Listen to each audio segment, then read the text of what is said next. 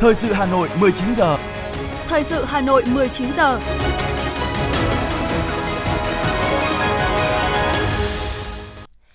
Quang Minh và Thu Thảo xin kính chào quý vị và các bạn. Bây giờ là chương trình thời sự tối của Đài Phát thanh và Truyền hình Hà Nội, phát trực tiếp trên sóng phát thanh tần số FM 90 MHz. Tối nay chủ nhật ngày 28 tháng 8 năm 2022. Chương trình có những nội dung chính sau đây. Chủ tịch nước Nguyễn Xuân Phúc dâng hương tại khu văn hóa tưởng niệm Chủ tịch Hồ Chí Minh ở Thanh Hóa.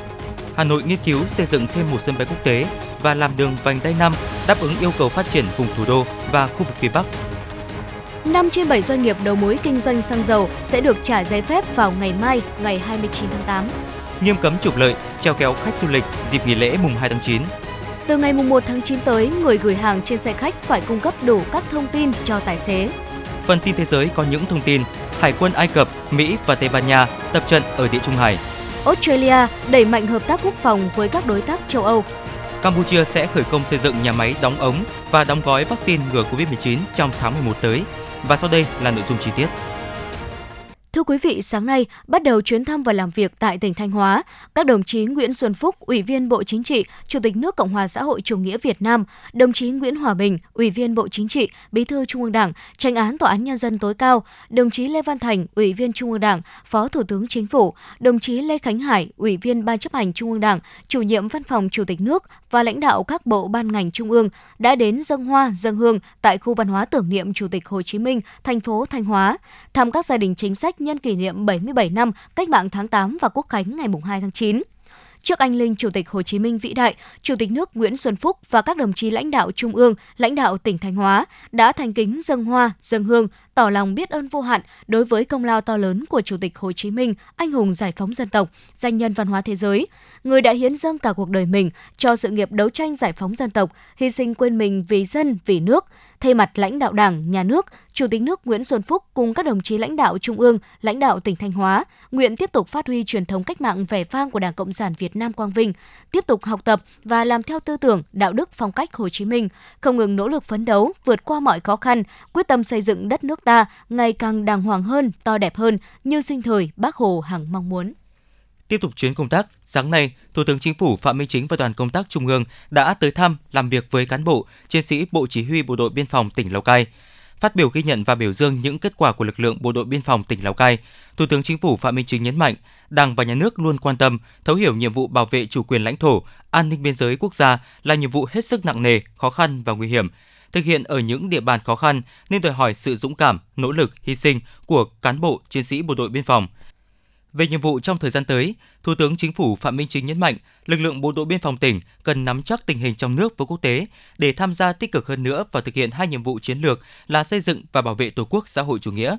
Cụ thể là thực hiện tốt nghị quyết số 16 ngày 29 tháng 4 năm 2020 của Chính phủ về chương trình hành động thực hiện nghị quyết số 33 ngày 28 tháng 9 năm 2018 của Bộ Chính trị về chiến lược bảo vệ biên giới quốc gia, làm tốt công tác xây dựng Đảng, quan tâm xây dựng các tổ chức kiểu mẫu trong lực lượng, xây dựng tô tắm hình ảnh bộ đội cụ Hồ trong sự cảm nhận của nhân dân, làm tốt công tác dân vận, tạo sự đoàn kết trong nhân dân, hệ thống chính trị khu vực biên giới.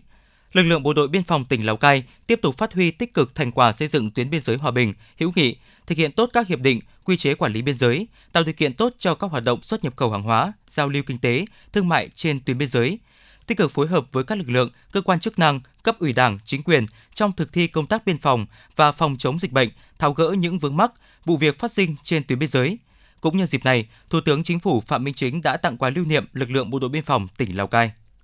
Cũng trong sáng nay, trước thềm năm học mới 2022-2023, Thủ tướng Chính phủ Phạm Minh Chính đã đến thăm các thầy cô giáo và các cháu học sinh của cụm liên trường thành phố Lào Cai, gồm trường tiểu học Nguyễn Du, trường trung học cơ sở Lê Quý Đôn, trường trung học phổ thông số 1 Lào Cai. Đây là ba ngôi trường có nhiều thành tích cao trong giáo dục thời gian qua của tỉnh Lào Cai.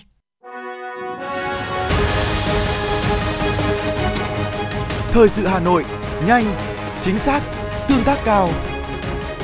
Thời sự Hà Nội, nhanh, chính xác, tương tác cao.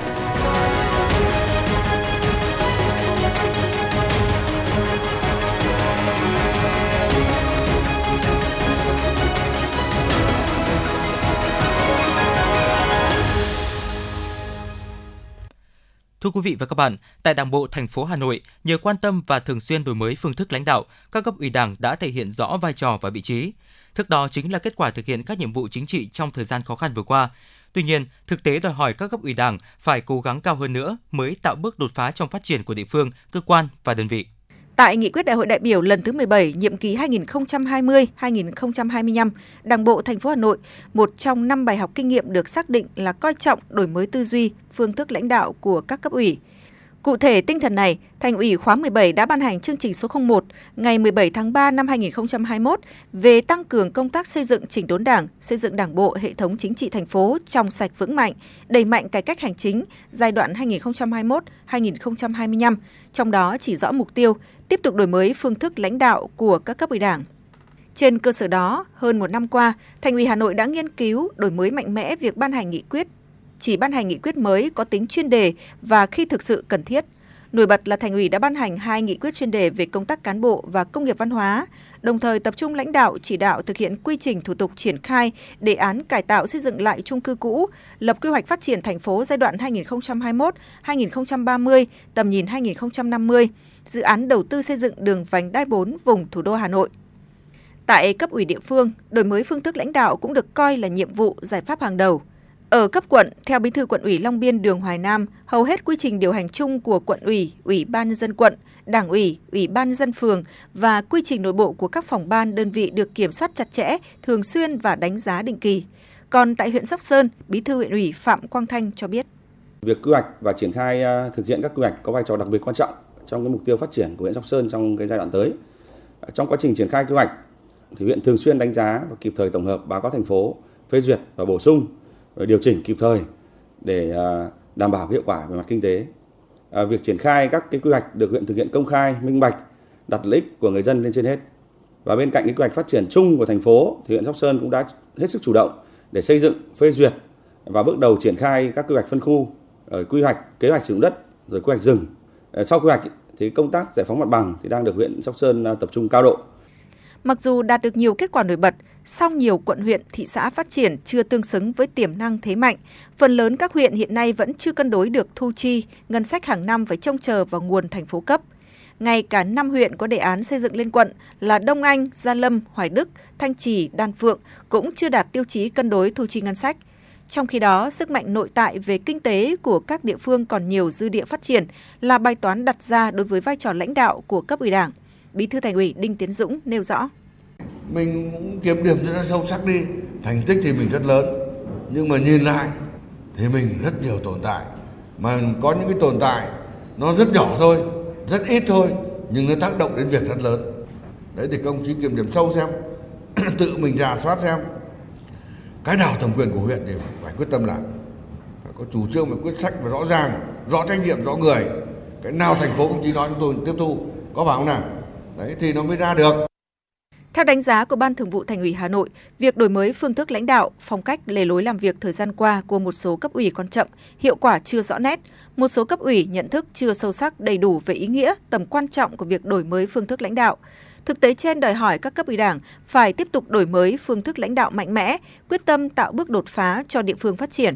Muốn vậy, các cấp ủy Đảng phải triển khai đồng bộ các nội dung đổi mới phương thức lãnh đạo, phát huy cao hơn nữa vai trò trách nhiệm của từng cá nhân, nhất là người đứng đầu, khuyến khích tinh thần đổi mới, sáng tạo, dám nghĩ, dám làm, dám chịu trách nhiệm từ khâu tham mưu đến triển khai tổ chức thực hiện, khơi dậy khát vọng vươn lên, khát vọng phát triển trong toàn Đảng bộ và nhân dân. Tiếp tục đổi mới mạnh mẽ phương thức lãnh đạo của Đảng là một nội dung quan trọng trong 10 nhiệm vụ xây dựng Đảng mà văn kiện Đại hội đại biểu toàn quốc lần thứ 13 của Đảng đã đề ra. Nhìn từ thực tiễn, ý nghĩa và tầm quan trọng của nội dung này lại càng đáng quan tâm hơn.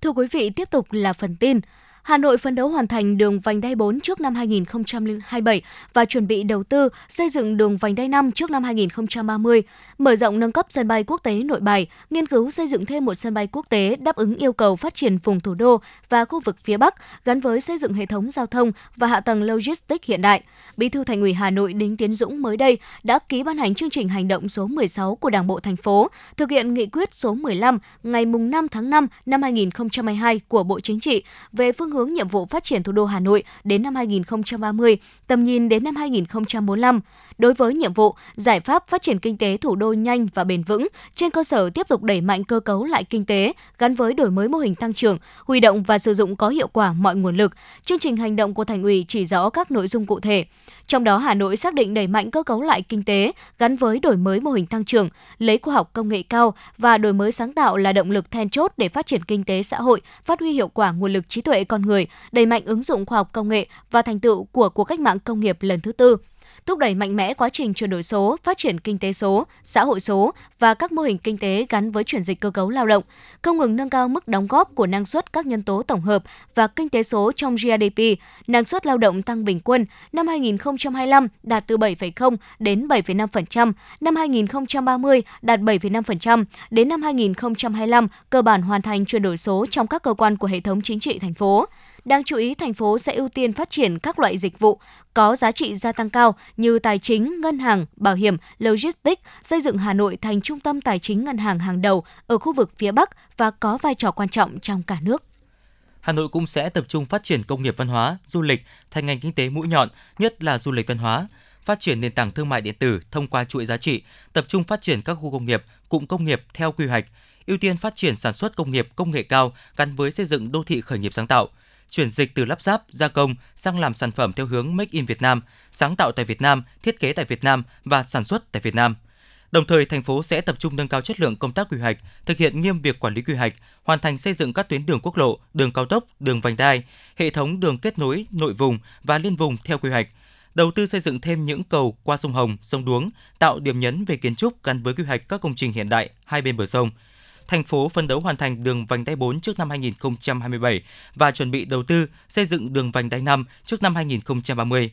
Mở rộng nâng cấp sân bay quốc tế Nội Bài, nghiên cứu xây dựng thêm một sân bay quốc tế đáp ứng yêu cầu phát triển của vùng thủ đô và khu vực phía Bắc gắn với xây dựng hệ thống giao thông và hạ tầng logistics hiện đại.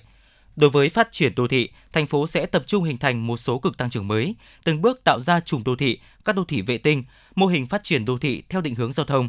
Phần đầu đến năm 2025 có từ 3 đến 5 huyện và đến năm 2030 có thêm 1 đến 2 huyện phát triển thành quận. Hà Nội cũng sẽ quyết liệt triển khai đề án cải tạo, xây dựng lại chung cư cũ trên địa bàn thủ đô, tập trung huy động nguồn lực xây dựng lại những khu chung cư cũ có nhà nguy hiểm cấp D, hư hỏng xuống cấp, hết niên hạn và một số chung cư được lựa chọn để đẩy mạnh chỉnh trang đô thị, tạo tác động lan tỏa.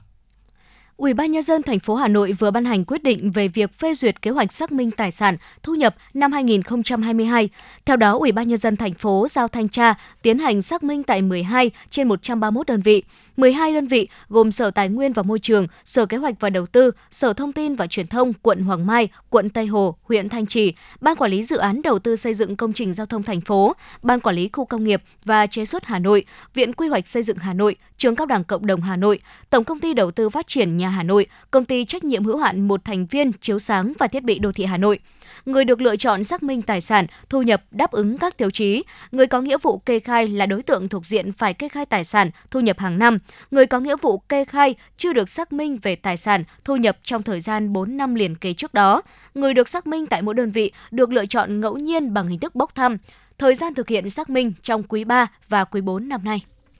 Sáng nay, Ban Quản lý Dự án Đầu tư xây dựng quận Hà Đông phối hợp với công ty đấu giá hợp danh số 5 quốc gia đã tổ chức đấu giá quyền sử dụng đất tại 44 thửa với tổng diện tích hơn 2.700 m2 tại khu Đống Đanh, Đồng Cộc, phường Phú Lương. Tại phiên đấu giá, có 181 nhu cầu đăng ký đấu giá quyền sử dụng đất với 104 khách hàng tham gia. Sau khi xét duyệt tư cách, khách hàng đủ điều kiện tham gia đấu giá theo đúng quy định. Mức giá khởi điểm thấp nhất là 68,6 triệu đồng, cao nhất là 80,6 triệu đồng – Kết thúc phiên đấu giá, quận Hà Đông đấu giá thành công 44 trên 44 thửa đất với số tiền trúng đấu giá hơn 253 tỷ đồng, chênh lệch tăng so với giá khởi điểm là 46 tỷ đồng. Năm nay, quận Hà Đông được thành phố giao chỉ tiêu đấu giá quyền sử dụng đất ở đạt 490 tỷ đồng. Các phiên đấu giá tiếp theo sẽ được quận triển khai trong tháng 9 và tháng 10 để đảm bảo hoàn thành và vượt chỉ tiêu đấu giá quyền sử dụng đất thành phố giao. Giá căn hộ cho thuê tại Hà Nội có xu hướng tăng mạnh so với năm ngoái. Công suất phòng cho thuê trung bình đạt 75% trong 6 tháng đầu năm nay. Trong đó, giá thuê căn hộ dịch vụ tại quận Nam Từ Liêm dẫn đầu ở mức là 640.000 đồng trên một mét vuông trên một tháng. So với năm ngoái, phân khúc căn hộ dịch vụ tại Hà Nội đang trên đà phục hồi tốt, số lượng căn hộ cho thuê tăng trong 6 tháng đầu năm nay. Với nguồn cầu là khách người nước ngoài tăng lên và ảnh hưởng tích cực từ các dự án cơ sở hạ tầng, phân khúc này hứa hẹn sẽ có những bước phát triển mới.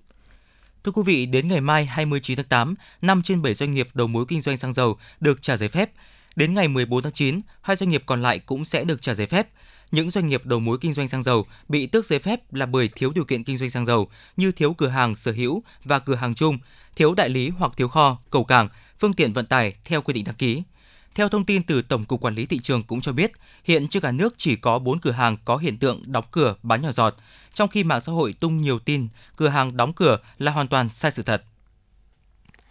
Thưa quý vị, Ngân hàng Nhà nước vẫn giữ quan điểm tăng trưởng tín dụng toàn ngành là 14% trong năm nay để đảm bảo ổn định kinh tế vĩ mô, kiềm chế lạm phát. Tuy nhiên, một số tổ chức tín dụng được cơ quan quản lý đánh giá là cần thiết sẽ được nới hạn mức tín dụng. Với hạn mức tăng trưởng còn lại, các ngân hàng sẽ phải cân đối vốn như thế nào để đảm bảo đáp ứng nhu cầu vốn của người dân, doanh nghiệp, ghi nhận của phóng viên thời sự. Ngành ngân hàng đã tăng trưởng tín dụng 9,35% trong nửa đầu năm. Với chỉ tiêu còn lại, ước tính các ngân hàng còn khoảng hơn 500.000 tỷ đồng vốn để cho vay trong nửa cuối năm. Hạn mức eo hẹp, vì vậy ngân hàng sẽ phải tập trung cho vay thúc đẩy phục hồi kinh tế và lựa chọn khách hàng kỹ lưỡng. Ông Nguyễn Thanh Tùng, Phó Tổng Giám đốc phụ trách Ban điều hành Vietcombank cho biết. Nhu cầu vốn để mà phát triển phục hồi phát triển kinh tế ờ, rất là lớn ờ, thì ngân hàng ngoại thương thì đã phải thực hiện cái việc ờ, cơ cấu lại Ờ, các cái ờ, định hướng sử dụng tín dụng nhằm vào các cái lĩnh vực ưu tiên ờ, những cái dự án, những khách hàng à, tốt để phục vụ cho quá trình phục hồi và phát triển kinh tế. Thực tế, ngoài 500.000 tỷ đồng hạn mức tín dụng còn lại sẽ có những khoản nợ đến hạn thanh toán và những khoản này sẽ tiếp tục được quay trở lại cho vay nền kinh tế. Theo Phó Giáo sư Tiến sĩ Đỗ Hoài Linh, Phó trưởng Bộ môn Ngân hàng Thương mại, Đại học Kinh tế Quốc dân cho biết. Ngân vẫn có thể cho vay ra được, chỉ có điều là cái đồng vốn gia tăng là nó bị hạn chế đi. Và do đó đây sẽ là một cái điểm rằng là khó như vậy ít như vậy thì ngân hàng sẽ ngân hàng sẽ phải chất lọc để lựa chọn những khách hàng tốt sẽ không thể nào cho vay giàn trải được. Và theo tôi đây cũng là một cái cơ hội để ngân hàng có thể tái cấu trúc lại. Ngân hàng Nhà nước cũng cho biết, việc tái cơ cấu các khoản vay sẽ giúp nâng cao chất lượng tín dụng, đảm bảo an toàn hoạt động cho chính những ngân hàng thương mại. Hiện tại tín dụng đã tăng nhanh nhất trong khoảng 10 năm, nếu nới hạn mức sẽ tiềm ẩn rủi ro việc điều chỉnh chỉ tiêu tín dụng sẽ phải cân đối với những yếu tố vĩ mô khác. Về vấn đề này, ông Phạm Chí Quang, Phó vụ trưởng vụ chính sách tiền tệ, Ngân hàng Nhà nước cho rằng tỷ lệ tín dụng trên GDP của Việt Nam được IMF và World Bank đánh giá thuộc hàng cao nhất thế giới trong các nước có điều kiện tương đồng với Việt Nam. Đến cuối năm 2021, tỷ lệ này đạt 124% là mức mà các tổ chức quốc tế đánh giá rủi ro uh, tài chính ngân hàng rất cao Do đó trong thời gian tới ngân hàng nhà nước tiếp tục điều hành định hướng 1400 đã đề ra phù hợp với diễn biến của thị trường nhằm hỗ trợ phục hồi tăng trưởng kinh tế nhưng không chủ quan với rủi ro lạm phát, tạo điều kiện thuận lợi cho người dân, doanh nghiệp tiếp cận tín dụng ngân hàng. Để đảm bảo vốn cho vay, các ngân hàng cũng sẽ tìm cách tăng vòng quay vốn, có nghĩa là thay vì cho vay một khoản 10 năm, các ngân hàng có thể cho vay 10 khoản trong một năm. Điều này cũng phù hợp với vai trò chính của những ngân hàng là cung ứng vốn lưu động và giảm dần tỷ lệ vay ngắn hạn cho chung dài hạn theo thông lệ quốc tế. Thưa quý vị và các bạn, trên 109.200 lượt hộ nghèo và các đối tượng chính sách khác được vay vốn với tổng dư nợ là 852,6 tỷ đồng. Đã có trên 25.700 lượt hộ vượt qua ngưỡng nghèo, thu hút tạo việc làm cho trên 23.300 lao động. Trên 16.300 học sinh sinh viên được vay vốn học tập, xây dựng và cải tạo gần 41.400 công trình nước sạch và vệ sinh môi trường nông thôn là những kết quả nổi bật vừa được Ủy ban nhân dân huyện Ba Vì tổng kết sau 20 năm triển khai thực hiện Nghị định số 78 của Chính phủ về tín dụng đối với người nghèo và các đối tượng chính sách khác.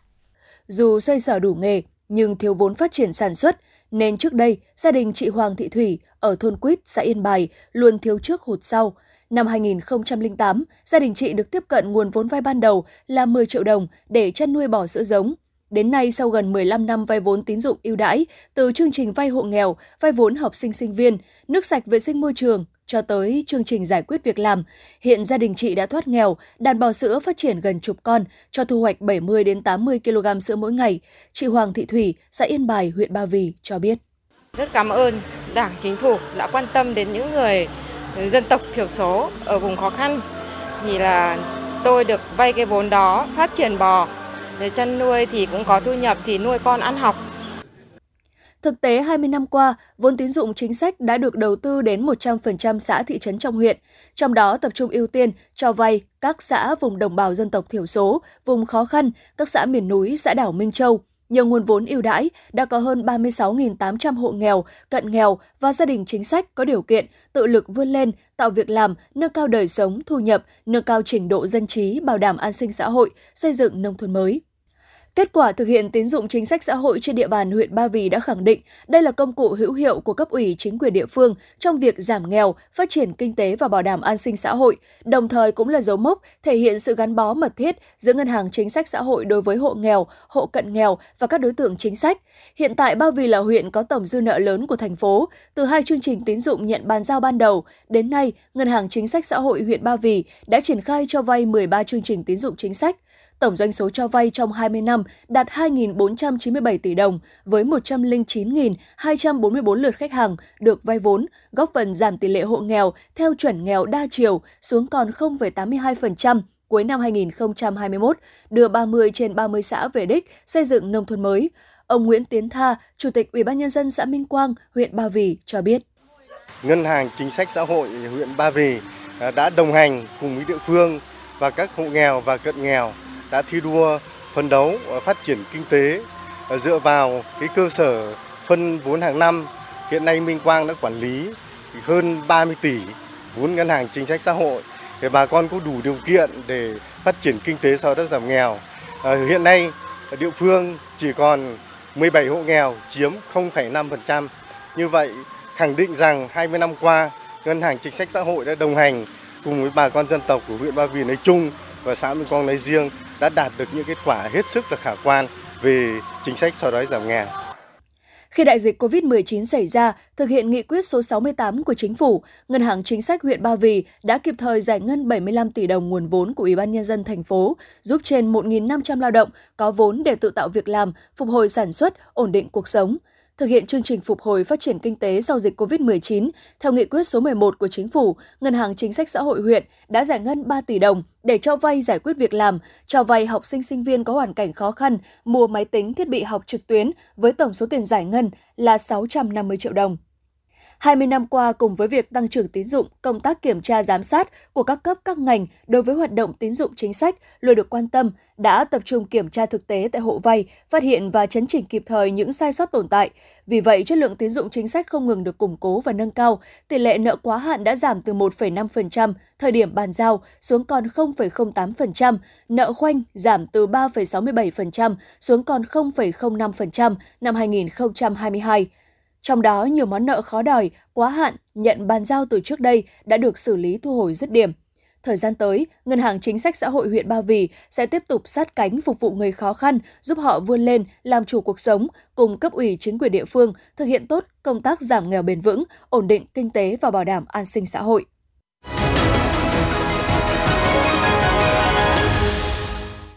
Xin được chuyển sang những thông tin khác. Thưa quý vị, Sở Du lịch Hà Nội đã có văn bản gửi các đơn vị, doanh nghiệp, tổ chức cá nhân kinh doanh du lịch trên địa bàn thành phố. Trong đó, Sở Du lịch nghiêm cấm các doanh nghiệp lữ hành lợi dụng những chương trình kích cầu, khuyến mại du lịch nhưng chất lượng dịch vụ kém, có hành vi trục lợi, ảnh hưởng xấu đến môi trường du lịch. Đối với các khu điểm tham quan du lịch, các cơ sở kinh doanh lưu trú, dịch vụ ăn uống và mua sắm, Sở Du lịch yêu cầu tăng cường tuyên truyền đến khách du lịch đảm bảo quy định về phòng chống dịch bệnh COVID-19, vệ sinh môi trường, an toàn thực phẩm, các khu điểm tham quan du lịch, các cơ sở kinh doanh đẩy mạnh tuyên truyền, xúc tiến quảng bá điểm đến, phối hợp với chính quyền địa phương và các cơ quan chức năng tổ chức giả soát, lắp đặt biển chỉ dẫn, phân luồng giao thông, đảm bảo an toàn phòng cháy chữa cháy, phòng ngừa ùn tắc, tạo điều kiện thuận lợi nhất cho du khách, nghiêm cấm các hành vi gây mất an toàn cho khách du lịch. Cùng với đó, chấp hành nghiêm việc niêm yết giá công khai và bán đúng giá niêm yết, nghiêm cấm các hành vi lừa đảo, trục lợi, trèo kéo, nài ép khách du lịch vào dịp cao điểm – các đơn vị đẩy mạnh công tác tuyên truyền ứng xử văn minh tại các khu điểm, điểm tham quan du lịch, thiết lập đường dây nóng, kịp thời cung cấp thông tin và giải quyết khiếu nại của khách du lịch sử dụng dịch vụ trong phạm vi do đơn vị quản lý. Đối với các đơn vị kinh doanh vận chuyển khách bằng ô tô, phương tiện thủy nội địa phải tổ chức ra soát, kiểm tra chất lượng phương tiện và người điều khiển phương tiện. Thực hiện nghiêm các quy định về an toàn giao thông trong vận chuyển khách du lịch theo quy định của pháp luật – Sở Du lịch giao thanh tra sở là đầu mối để tiếp nhận mọi thông tin, phản ánh của các cá nhân, tổ chức và khách du lịch về các nội dung liên quan đến những hoạt động du lịch trên địa bàn thành phố Hà Nội qua đường dây nóng 1800 556 896. Bộ Lao động Thương binh và Xã hội đang lấy ý kiến các bộ ngành để trình Thủ tướng đề xuất nghỉ Tết Nguyên đán và nghỉ lễ Quốc khánh năm 2023. Theo đó, Bộ này đưa ra hai phương án nghỉ Tết Nguyên đán năm 2023 với số ngày nghỉ có thể kéo dài đến 9 ngày. Cụ thể, phương án 1, công chức viên chức nghỉ Tết Nguyên đán 2023 từ thứ 6 ngày 20 tháng 1 năm 2023 đến hết thứ 5 ngày 26 tháng 1 năm 2023, tức ngày 29 tháng Chạp năm nhâm dần đến hết ngày mùng 5 tháng Giêng năm Quý Mão. Với phương án này, dịp nghỉ Tết Nguyên đán, công chức viên chức sẽ được nghỉ 7 ngày, bao gồm 5 ngày nghỉ Tết Nguyên đán và 2 ngày nghỉ bù ngày nghỉ hàng tuần theo quy định của Bộ luật Lao động. Phương án 2, công chức viên chức nghỉ Tết Nguyên đán năm 2023 từ thứ Bảy ngày 21 tháng 1 năm 2023 đến hết Chủ nhật ngày 29 tháng 1 năm 2023, tức ngày 30 tháng Chạp năm nhâm dần đến hết ngày mùng 8 tháng Giêng năm Quý Mão. Với phương án này, dịp nghỉ Tết Nguyên đán, công chức viên chức sẽ được nghỉ 9 ngày, trong đó có 5 ngày nghỉ Tết và 2 ngày nghỉ bù ngày nghỉ hàng tuần theo quy định Bộ luật Lao động và 2 ngày nghỉ hàng tuần. Bộ Lao động Thương binh và Xã hội cho rằng trong hai phương án trên, đơn vị đề xuất phương án 1 vì phương án này đảm bảo tổng số ngày nghỉ liên tục không quá dài 7 ngày, đồng thời đảm bảo hài hòa giữa thời gian nghỉ trước và sau Tết. Tại nhiều địa phương, lực lượng cảnh sát quản lý hành chính về trật tự xã hội đang phối hợp với các đơn vị chức năng thu nhận hồ sơ cấp căn cước công dân gắn chip cho người đặc đặc xá trong dịp mùng 2 tháng 9 tới. Hiện tại, các đơn vị cảnh sát quản lý hành chính về trật tự xã hội tại các quận huyện trên địa bàn thành phố Hà Nội đã tổ chức bố trí lực lượng, phương tiện thiết bị đi thu nhận cấp căn cước công dân tại 12 cơ sở trại giam, trại tạm giam và nhà giam giữ. Sẽ có gần 200 trường hợp sẽ được thu nhận hồ sơ cấp căn cước công dân trong đợt này. Tất cả những trường hợp được thu nhận hồ sơ sẽ được lực lượng công an trao căn cước công dân đúng vào ngày làm thủ tục đặc xá tha tù trước thời hạn nhân dịp Quốc khánh ngày 2 tháng 9. Thưa quý vị và các bạn, trong một tháng vừa qua, đã có hơn 50.000 ca mắc mới COVID-19 trên toàn quốc, trung bình hơn 1.500 ca mắc trên một ngày. Những ngày gần đây, liên tục ghi nhận trên dưới 3.000 ca mắc. Xu hướng gia tăng ca mắc COVID-19 đã tăng lên rõ rệt trong những ngày đầu tháng 8 năm 2022. Theo đó, những ca trong tình trạng nặng cũng tăng lên. Hiện tại, những trường hợp nặng và tử vong chưa tiêm vaccine phòng COVID-19 chiếm từ 23 đến 25% ở các tuyến. Tại Bệnh viện Bệnh nhiệt đới Trung ương, trong hơn 230 bệnh nhân nhập viện trong tháng 8, có đến 46% bệnh nhân trên 65 tuổi. Số bệnh nhân chưa tiêm phòng vaccine điều trị tại khoa hồi sức tích cực chiếm 24,3%, trong đó có 3 ca tử vong. Hiện tại, bệnh viện đang điều trị cho 123 ca, trong đó có 26 ca thở máy, 1 ca chạy tim phổi nhân tạo ECMO. Bác sĩ Nguyễn Trung Cấp, Phó Giám đốc Bệnh viện Bệnh nhiệt đới Trung ương và giáo sư tiến sĩ Nguyễn Văn Kính, nguyên Chủ tịch Hội truyền nhiễm Việt Nam cho biết. Ở ờ, cái biến thể mới này thì cái tốc độ lây nhiễm nó cao hơn hẳn so với các cái biến thể cũ. Tuy nhiên ờ, về cái tỷ lệ diễn biến nặng nó có cao hơn cái biến thể cũ hay không thì cho đến bây giờ vẫn chưa có cái uh, nghiên cứu nào ghi nhận là cái tỷ lệ diễn biến nặng nó có, có cao hơn một cái có ý nghĩa so với biến thể cũ. Ta tập trung vào ba cái giả thuyết chính. Một là cái cơn bão cytokine xảy ra trong giai đoạn cấp à, à và thứ hai nữa là à, cái biểu hiện của à, cái à, tình trạng à, rối loạn về mặt đáp ứng miễn dịch đúng không? thế và đặc biệt là cái hội chứng là gây viêm mạch máu dẫn đến cái tổn thương vi mạch và cái tổn thương vi mạch như vậy thì nó không cung cấp máu được đến các cái vùng nuôi dưỡng cho nên dẫn đến cái thiếu máu cục bộ theo đánh giá của Bộ Y tế, tiến độ tiêm vaccine phòng COVID-19 ở một số địa phương không đạt yêu cầu đề ra, nhất là tiêm mũi 3, mũi 4 và tiêm cho trẻ từ 5 đến dưới 12 tuổi. Về tiêm mũi 3, đến nay cả nước đạt tỷ lệ 75,2%. Tuy nhiên, có những địa phương tiêm rất thấp, chưa đạt 50%. Đối với tiêm mũi 4, đến hết ngày 20 tháng 8 đạt tỷ lệ 68,3%, nhưng có địa phương mới tiêm đạt 2 phần 3 tỷ lệ chung của cả nước về tiêm cho trẻ từ 5 đến dưới 12 tuổi. Sau hơn 4 tháng triển khai tiêm chủng vaccine phòng COVID-19, đến nay tỷ lệ tiêm mũi 1 trung bình của cả nước là 80,1%, mũi 2 là 50,5%. Cũng theo thống kê của Bộ Y tế, vẫn còn rất nhiều tỉnh thành phố tiêm rất chậm cả mũi 2, thấp hơn mức bình quân chung của cả nước rất nhiều. Thậm chí có những địa phương như Quảng Nam tỷ lệ tiêm mũi 2 mới đạt 17%, chỉ bằng gần 1 phần 3 mức chung mũi 2 của cả nước. Phó giáo sư tiến sĩ Nguyễn Thị Xuyên, Chủ tịch Tổng hội Y học Việt Nam khuyến cáo. Những người có bệnh nền như là bệnh uh, uh, tiểu đường, tăng huyết áp hoặc là một số bệnh thì coi như là mình phải chú ý. Thế và những người mà giảm suy giảm miễn dịch ấy thì người ta khuyên là nên ngoài cái việc mà dùng vaccine ra thì nên là tiêm cái kháng thể đơn dòng theo Bộ Y tế, tình hình dịch COVID-19 đang có chiều hướng gia tăng số ca mắc trên thế giới và tại Việt Nam. Trong nước ghi nhận sự xuất hiện của các biến thể phụ mới của biến thể Omicron, BA.4, BA.5, BA.2.74, BA.2.12.1 với khả năng lây lan nhanh. Thời gian gần đây, cả nước ghi nhận trung bình trên dưới 3.000 ca mắc mới mỗi ngày. Số ca mắc đang có xu hướng gia tăng trở lại. Trung bình tuần qua có gần 18.000 ca mắc mới. Trước tình hình trên, Bộ Y tế đề nghị các địa phương tiếp tục chỉ đạo, đôn đốc, hỗ trợ tuyến dưới đẩy nhanh tiến độ tiêm vaccine phòng COVID-19, nhất là mũi 3, mũi 4 cho người từ 12 tuổi trở lên, tiêm đủ mũi 2 cho trẻ từ 5 đến dưới 12 tuổi theo mục tiêu của chính phủ. Thủ tướng Chính phủ đã đề ra đảm bảo an toàn, khoa học, hiệu quả, Bộ Y tế yêu cầu các địa phương tiếp tục theo dõi chặt chẽ tình hình dịch, nhất là sự xuất hiện của các biến thể mới của COVID-19, thường xuyên đánh giá phân tích tình hình và các yếu tố nguy cơ, chủ động xây dựng kịch bản phương án ứng phó và triển khai đáp ứng với mọi tình huống có thể xảy ra của dịch, kịp thời cập nhật bổ sung hướng dẫn chuyên môn và hỗ trợ các địa phương trong phòng chống dịch COVID-19.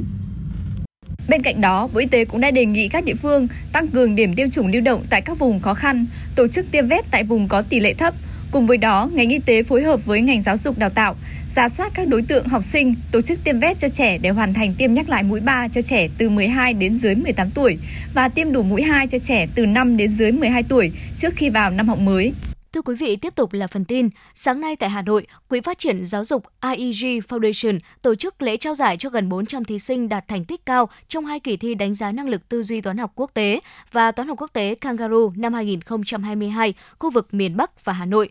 Kỳ thi đánh giá tư duy toán học toàn diện trên 3 góc độ, hiểu kiến thức, áp dụng thực tế và năng lực lập luận, với việc đề thi 100% bằng tiếng Anh. Tại Việt Nam, năm học 2021 đã thu hút gần 5.000 thí sinh tham gia. Trải qua hai vòng thi, kỳ thi năm nay đã chọn ra 23 thí sinh xuất sắc nhận huy chương vàng, 33 thí sinh đạt huy chương bạc và 52 thí sinh nhận huy chương đồng. Đây là kỳ thi toán học có số lượng thí sinh tham dự lớn nhất trên thế giới, thu hút trên 6 triệu thí sinh đến từ khoảng 70 quốc gia mỗi năm và được tổ chức dưới hình thức phi lợi nhuận nhằm thúc đẩy phong trào dạy và học toán theo xu hướng hội nhập quốc tế, tạo ra một sân chơi mở cho các em học sinh, góp phần thúc đẩy sự hứng thú, niềm đam mê và thái độ học tập tích cực của các em học sinh đối với bộ môn toán. Theo khảo sát của Bộ Lao động Thương binh và Xã hội, trẻ em sử dụng mạng xã hội ngày càng nhiều, thời gian lên tới 5 đến 7 tiếng trong một ngày. Do đó, trẻ rất dễ rơi vào bẫy của người lạ trên mạng. Cũng theo kết quả khảo sát này, chỉ 36% trẻ em, hầu hết ở độ tuổi từ 16 đến 17 tuổi, được dạy về việc đảm bảo an toàn trên mạng. Ông Đặng Hoa Nam, Cục trưởng Cục Trẻ Em, Bộ Lao động Thương binh và Xã hội cho rằng, thời gian tới cần tăng cường vai trò của gia đình, cha mẹ và trường học trong việc huấn luyện, giám sát, hướng dẫn trẻ em sử dụng mạng an toàn, biết cách nên và không nên khi sử dụng các tiện ích, ứng dụng trên mạng, cũng như cách nhận biết những thông tin, video clip độc hại, không phù hợp, cách kiểm soát thông tin cá nhân để chủ động bảo vệ trẻ em. Đối với những hành vi xâm hại trẻ em trên môi trường mạng, cần có những chế tài xử lý mạnh hơn. Thưa quý vị, với mong muốn trẻ khiếm thị có một Tết Trung thu trọn vẹn và ý nghĩa, Hội Người mù thành phố Hà Nội đã tổ chức chương trình lễ hội trăng rằm vầng trăng nhân ái, đưa Tết Trung thu đến sớm với trẻ em khiếm thị thủ đô. Thông qua các hoạt động chăm lo cho trẻ khiếm thị sẽ giúp các em có cơ hội để gặp gỡ giao lưu, học tập tốt hơn, tự tin hòa nhập với cộng đồng. Lễ hội trăng rằm vầng trăng nhân ái là hoạt động ý nghĩa giúp các em thiếu nhi thêm hiểu về Tết Trung thu truyền thống và tạo điều kiện cho các em vui chơi. Tại chương trình, 40 trẻ em là người khiếm thị, con em người khiếm thị và con cán bộ nhân viên đang làm việc tại Hội Người Mù đã nhận được các phần quà ý nghĩa. Những phần quà này đều được Hội Người Mù kêu gọi vận động sự hỗ trợ từ các doanh nghiệp, nhà hảo tâm, các tổ chức thiện nguyện. Bên cạnh đó, các em cũng được thưởng thức những tiết mục văn nghệ đặc sắc do chính trẻ khiếm thị biểu diễn, được tham gia các trò chơi vui nhộn.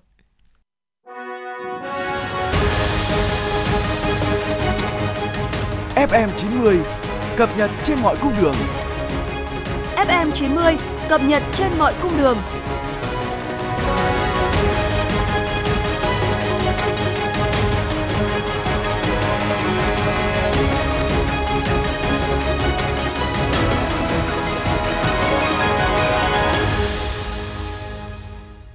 Thưa quý vị và các bạn, Chính phủ vừa ban hành Nghị định số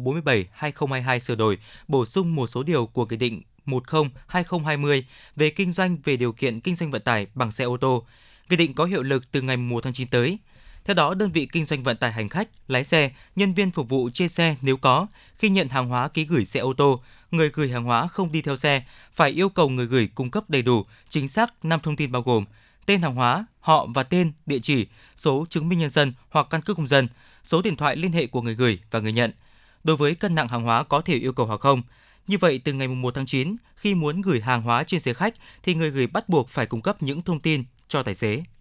Bộ Giao thông Vận tải vừa có công văn gửi các cơ quan đơn vị trực thuộc về việc tăng cường công tác vận tải phục vụ tốt nhu cầu đi lại của người dân dịp nghỉ lễ Quốc khánh ngày 2 tháng 9. Theo đó, Bộ Giao thông Vận tải yêu cầu Cục Hàng không Việt Nam chỉ đạo các hãng hàng không xây dựng kế hoạch tăng chuyến bay phục vụ trong các ngày cao điểm, bố trí các giờ bay đêm để đáp ứng nhu cầu đi lại của hành khách trên cơ sở phù hợp với hạ tầng và đảm bảo an toàn bay, điều hành lịch bay hạn chế tối đa việc chậm chuyến, hủy chuyến trong dịp ngày 2 tháng 9. Bộ Giao thông Vận tải cũng yêu cầu các đơn vị, tổ chức cá nhân có liên quan trong toàn ngành giao thông tăng cường công tác kiểm tra việc thực hiện kê khai giá cước, niêm yết giá cước vận tải, giá vé tàu, vé xe theo quy định. Đối với các địa phương, thí điểm hoạt động đối với xe bốn bánh chạy bằng năng lượng điện, hoạt động cơ xăng phục vụ chở khách tham quan, du lịch trong khu vực hạn chế. Sở Giao thông Vận tải chỉ đạo thanh tra sở phối hợp với lực lượng chức năng liên quan tăng cường công tác tuần tra kiểm soát, kiểm tra hoạt động của phương tiện đúng tuyến đường, khu vực được phép hoạt động mà Ủy ban nhân dân cấp tỉnh đã quy định, tăng cường công tác đảm bảo trật tự, an toàn giao thông, chống ùn tắc giao thông trên địa bàn. Hôm nay, Công an quận Đống Đa, thành phố Hà Nội đã ra quyết định bắt tạm giam 3 tháng tài xế Ngô Công Hán, sinh năm 1987, quê Bắc Ninh, trú tại xã Cự Khê, huyện Thanh Hoai, thành phố Hà Nội, về tội vi phạm quy định về tham gia phương tiện giao thông đường bộ, phục vụ điều tra. Trước đó, cơ quan cảnh sát điều tra, Công an quận Đống Đa đã ra quyết định khởi tố bị can tài xế Ngô Công Hán liên quan đến hành vi trên. Đồng thời, Công an quận Đống Đa vẫn đang phối hợp cùng các cơ quan chức năng tiếp tục củng cố hồ sơ, căn cứ tỷ lệ thương tích cũng như thiệt hại cụ thể mà tài xế Hán đã gây ra trong vụ tai nạn liên hoàn để xử lý theo quy định. Công an thành phố Bắc Giang, tỉnh Bắc Giang đang tạm giữ Nguyễn Văn Trung, 49 tuổi và Nguyễn Văn Đông, 39 tuổi ở thành phố Bắc Giang để điều tra về hành vi chống người thi hành công vụ. Theo thông tin từ cơ quan công an, ngày 26 tháng 8, Nguyễn Anh Khoa, 27 tuổi, ở thành phố Bắc Giang, ra đầu thú về hành vi cho vay lãi nặng trong giao dịch dân sự. Công an thành phố Bắc Giang sau đó thi hành lệnh khám xét khẩn cấp nơi ở của Khoa khi tổ công tác lập biên bản Trung, Đông và Nguyễn Văn Xuân, 35 tuổi, dùng tay hất đổ tài liệu của công an xuống đất, không cho cán bộ lập biên bản. Ngoài ra, những người này còn có lời nói lăng mạ, xúc phạm danh dự và dùng dao đe dọa cán bộ công an. Hiện lực lượng chức năng đã khống chế bắt giữ Trung và Đông, đồng thời lập biên bản bắt người phạm tội quả tang về hành vi chống người thi hành công vụ. Riêng đối với Nguyễn Văn Xuân, cơ quan cảnh sát điều tra đang tiếp tục điều tra làm rõ.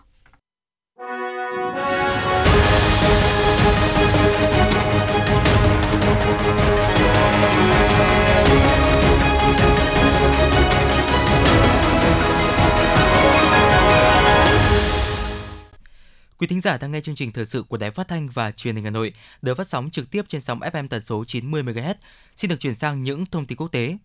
Thưa quý vị, Bộ trưởng Quốc phòng Australia Richard Marles ngày hôm nay cho biết ông sẽ nỗ lực làm sâu sắc hơn mối quan hệ quốc phòng với Pháp, Đức và Anh thông qua chuyến công du ở những nước này vào tuần tới. Ông dự kiến sẽ hội đàm với những người đồng cấp trong chuyến đi mà chính phủ nước này cho là cơ hội để thể hiện cam kết của Australia trong việc tăng cường quan hệ quốc phòng với châu Âu. Trong khuôn khổ chuyến công du, Bộ trưởng Malet cũng tham gia một hội nghị bàn tròn với những đại diện ngành công nghiệp quốc phòng của Đức. Làm việc tại Anh, ông sẽ thăm những nhà máy đóng tàu. Quân đội Ai Cập cho biết hải quân nước này đã tiến hành tập trận chung với hải quân Mỹ và Tây Ban Nha ở địa Trung Hải trong phạm vi hoạt động của hạm đội phương Bắc của quốc gia Bắc Phi này sau chuyến thăm căn cứ hải quân tại thành phố Alexandria trước đó vài ngày. Ngày 21 tháng 8 vừa qua, các lực lượng vũ trang Ai Cập cũng đã tổ chức cuộc tập trận chung mang tên Hercules 2022 tại căn cứ quân sự Mohammed Nayub với sự tham gia của các đơn vị đặc nhiệm của nước chủ nhà và một số quốc gia gồm Ả Rập Xê Út, các tiểu vương quốc Ả Rập Thống Nhất UAE, Hy Lạp và Cộng hòa Sip. Séc và Ba Lan sẽ bảo vệ không phận của Slovakia cho đến khi nước này nhận được những máy bay chiến đấu F-16 do Mỹ cung cấp để thay thế cho các máy bay MiG-29 dự kiến vào năm 2024. Tiếp tục cập nhật thông tin về số người thương vong trong các cuộc đụng độ giữa những người ủng hộ hai chính quyền đối địch ở Libya. Thống kê mới nhất của Bộ Y tế Libya công bố cho thấy đã có ít nhất là 23 người thiệt mạng, tăng gấp đôi so với thông báo trước đó, và số người bị thương lên tới hơn 140 người. Diễn biến làm dấy lên lo ngại cuộc khủng hoảng chính trị hiện nay có thể biến thành một cuộc xung đột với quy mô lớn ở quốc gia Bắc Phi này. Ủy ban giám sát kế toán các công ty đại chúng Mỹ thông báo đã ký thỏa thuận với những nhà quản lý Trung Quốc cho phép những cơ quan quản lý Mỹ kiểm tra và điều tra các công ty kế toán đã đăng ký ở Trung Quốc và khu hành chính đặc biệt Hồng Kông, Trung Quốc. Theo Ủy ban giám sát kế toán các công ty đại chúng Mỹ, đây là thỏa thuận chi tiết và mang tính quy tắc nhất mà ủy ban này từng đạt được với Trung Quốc. Trong khi đó, Ủy ban Quản lý Chứng khoán Trung Quốc cũng cho biết thỏa thuận trên là một bước quan trọng hướng đến việc giải quyết những vấn đề về kiểm toán và đem lại lợi ích cho những nhà đầu tư, các doanh nghiệp và cả hai nước. Bộ Tư pháp Mỹ đã công bố một tài liệu pháp lý cho phép Cục Điều tra Liên bang Mỹ thu giữ hồ sơ mật từ nhà của cựu Tổng thống Donald Trump ở Florida. Hành động của Cục Điều tra Liên bang Mỹ là một phần của cuộc điều tra liên bang về việc liệu ông Trump có loại bỏ bất hợp pháp các tài liệu khi ông rời nhiệm sở vào tháng 1 năm 2021 hay không, và liệu ông có cố gắng cản trở cuộc điều tra của chính phủ hay không. Tập đoàn Dell Technology của Mỹ thông báo đã ngừng mọi hoạt động tại Nga sau khi đóng cửa văn phòng vào giữa tháng 8 này. Đây là cái tên mới nhất trong danh sách ngày càng dài những công ty phương Tây rời khỏi Nga. Trước đó, kể từ ngày 24 tháng 2 đến nay, hàng trăm những công ty của phương Tây, từ IKEA tới Coca-Cola, Ericsson, Goldman Sachs và McDonald's đã ngừng hoạt động tại Nga. Thủ tướng Pháp Elizabeth Bon cho biết trong năm 2023 tới, chính phủ nước này sẽ tiếp tục nỗ lực hạn chế tác động của việc giá năng lượng tăng cao đối với các hộ gia đình. Ông trấn an người dân rằng chính phủ sẽ nỗ lực giữ cho giá năng lượng không tăng quá cao. Trước đó cùng ngày, Bộ trưởng Tài chính Bruno Le Maire khẳng định chính phủ Pháp sẽ giới hạn mức tăng giá điện trong năm tới. Từ năm 2020 tới nay, các cơ quan chức năng của Mỹ đã thu hồi được hơn 1,4 tỷ đô la Mỹ tiền gian lận cứu trợ COVID-19 từ năm 2020, với khoản thu hồi mới nhất là 286 triệu đô la Mỹ. Thông báo của cơ quan mật vụ Mỹ cho biết, những đối tượng gian lận thường dùng hồ sơ, nhân viên hoặc danh tính giả hoặc bị đánh cắp để nhận được những khoản tiền hỗ trợ trong đại dịch COVID-19. Campuchia sẽ khởi công xây dựng nhà máy đóng ống và đóng gói vaccine ngừa COVID-19 trong tháng 11 tới. Sau khi hoàn thành, nhà máy dự kiến sẽ cung ứng khoảng 105 triệu liều vaccine ngừa COVID-19 trong giai đoạn 2024-2026, tương đương khoảng 35 triệu liều mỗi năm. Campuchia hiện đã tiêm vaccine ngừa COVID-19 cho hơn 94% dân số, trong tổng số là 16 triệu dân. Nửa thế kỷ từ khi kết thúc chương trình Apollo nhằm đưa con người lên mặt trăng, cơ quan hàng không vũ trụ Mỹ NASA sẽ một lần nữa tìm cách đưa con người trở lại vệ tinh duy nhất của trái đất bằng việc khởi động chương trình Artemis. Mục đích của chương trình là thiết lập cơ sở hạ tầng lâu dài trên mặt trăng, từ đó tạo bàn đạp cho những chuyến du hành tham vọng hơn trong tương lai là đưa con người lên sao hỏa. Cảnh sát cho biết một chiếc xe tải chở hàng đã lao vào một đám đông ở miền Nam Hà Lan vào tối ngày hôm qua, khiến một số người thiệt mạng và vài người khác bị thương. Đài truyền hình quốc gia nước này đưa tin người lái xe tải không bị thương và đã bị cảnh sát bắt giữ. Hiện vụ việc đang tiếp tục được điều tra làm rõ. Vụ việc trên xảy ra tại một ngày sau khi một xe van lao vào quán cà phê đông đúc ở trung tâm Bruxelles, khiến 6 người bị thương nghệ thuật có thể tạo ra được từ bất kỳ chất liệu nào, miễn là có sự sáng tạo và khéo léo. Điều này đã được một nghệ sĩ người Áo Thomas Medicus minh chứng qua các tác phẩm của mình. Anh đã sử dụng những khối thủy tinh trong suốt, vô tri vô giác để biến thành những bức tranh 3D, khiến người xem không khỏi thích thú. Những tác phẩm của anh được bán hoặc trưng bày ở nhiều nước trên toàn thế giới.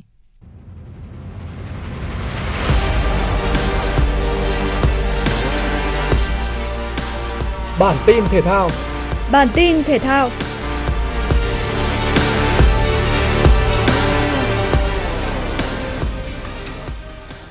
Lý Hoàng Nam bước vào trận đấu bán kết giải quần vợt nhà nghề Bangkok Open 1 thuộc cấp độ Challenger Tour diễn ra ở Thái Lan. Đối thủ của anh là tay vợt người Australia Dan Sweeney hạng 341 ATP. Hoàng Nam nhập cuộc tốt khi thắng 6-4 ở set 1 sau khi bẻ hai game ra bóng của Sweeney. Sang set 2, tay vợt Việt Nam tiếp tục bẻ game ra bóng của đối thủ nhưng không tận dụng tốt thời cơ để Sweeney thắng chung cuộc 7-6. Tới set quyết định, Lý Hoàng Nam đã thể hiện thế lực trội hơn đối thủ và giành chiến thắng 6-3, qua đó hạ gục Dan Sweeney về kết quả chung cuộc 2-1 sau gần 3 giờ thi đấu. Như vậy, Lý Hoàng Nam đã trở thành tay vợt Việt Nam đầu tiên góp mặt ở chung kết của một giải thuộc hệ thống ATP Challenger. Tại vòng 4 ngoại hạng Anh, dù được chơi trên sân nhà nhưng Man City đã dễ dàng để Crystal Palace dẫn trước 2-0 với các pha lập công của John Stone và Joachim Edison. Tuy nhiên thế trận đã đảo chiều ở hiệp 2. Bernardo Silva mở đầu cho màn ngược dòng bằng bàn rút ngắn cách biệt ở phút 53 và sau đó chỉ trong vòng 19 phút từ 62 đến 81. Tân binh Erling Haaland đã lập một cú hat-trick để giúp Manchester City giành chiến thắng 4-2. Trước khi bước vào vòng 4, Liverpool vẫn chưa có được bất kỳ một chiến thắng nào tại giải đấu năm nay khi chỉ có được hai trận hòa và một trận thua. Chính bởi lẽ đó, Liverpool đã đặt quyết tâm rất cao khi tiếp đón Bournemouth trên sân nhà Anfield. Chỉ sau 6 phút thi đấu, Lữ đoàn đỏ đã dẫn trước hai bàn do công của Luis Diaz và Elliot. Trước khi hiệp một khép lại, lần lượt Alexander Arnold, Firmino và Van Dijk đã lập công để đưa Liverpool vươn lên dẫn trước tới 5-0. Bước sang hiệp 2, đội chủ sân Anfield có tới 4 lần làm tung lưới Bournemouth nhờ công của Firmino, Cavani, Diaz và bàn phản lưới nhà của Mepham. Với chiến thắng 9-0, Liverpool đã tạm leo lên vị trí thứ 8 với 5 điểm sau 4 vòng đấu. Trong khi đó, Manchester United đã có được trận thắng tối thiểu 1-0 trước Southampton nhờ pha lập công duy nhất của Bruno Fernandes. Tiếp đón các cầu thủ Mönchengladbach tại vòng 4 giải vô địch quốc gia Đức. Bayern Munich bất ngờ là những người nhận bàn thua trước sau tình huống lập công của Thuram ở những phút cuối hiệp 1. Thế nhưng cũng phải tới phút thứ 83, Leroy Sané mới ghi bàn gỡ hòa và ấn định kết quả một đều cho Bayern Munich ngay trên sân nhà. Ở các trận đấu khác, Dortmund cũng phải rất vất vả mới có được chiến thắng tối thiểu 1-0 trên sân của Hertha Berlin, với bàn duy nhất được ghi bởi Modest ở phút 32. Trong khi đó, Bayer Leverkusen lại có được 3 điểm trọn vẹn trong chuyến làm khách tới sân của Men 05,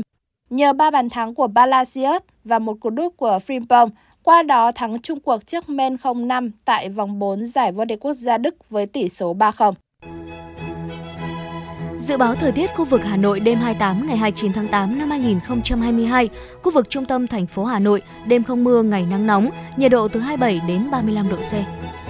Quý vị và các bạn vừa nghe chương trình thời sự tối của Đài Phát thanh và Truyền hình Hà Nội. Chỉ đạo nội dung Nguyễn Kim Khiêm, chỉ đạo sản xuất Nguyễn Tiến Dũng, tổ chức sản xuất Xuân Luyến, chương trình do biên tập viên Nguyễn Hằng, phát thanh viên Quang Minh Thu Thảo và kỹ thuật viên Bích Hoa thực hiện. Thân ái chào tạm biệt và hẹn gặp lại quý vị và các bạn vào chương trình thời sự 6 giờ sáng mai.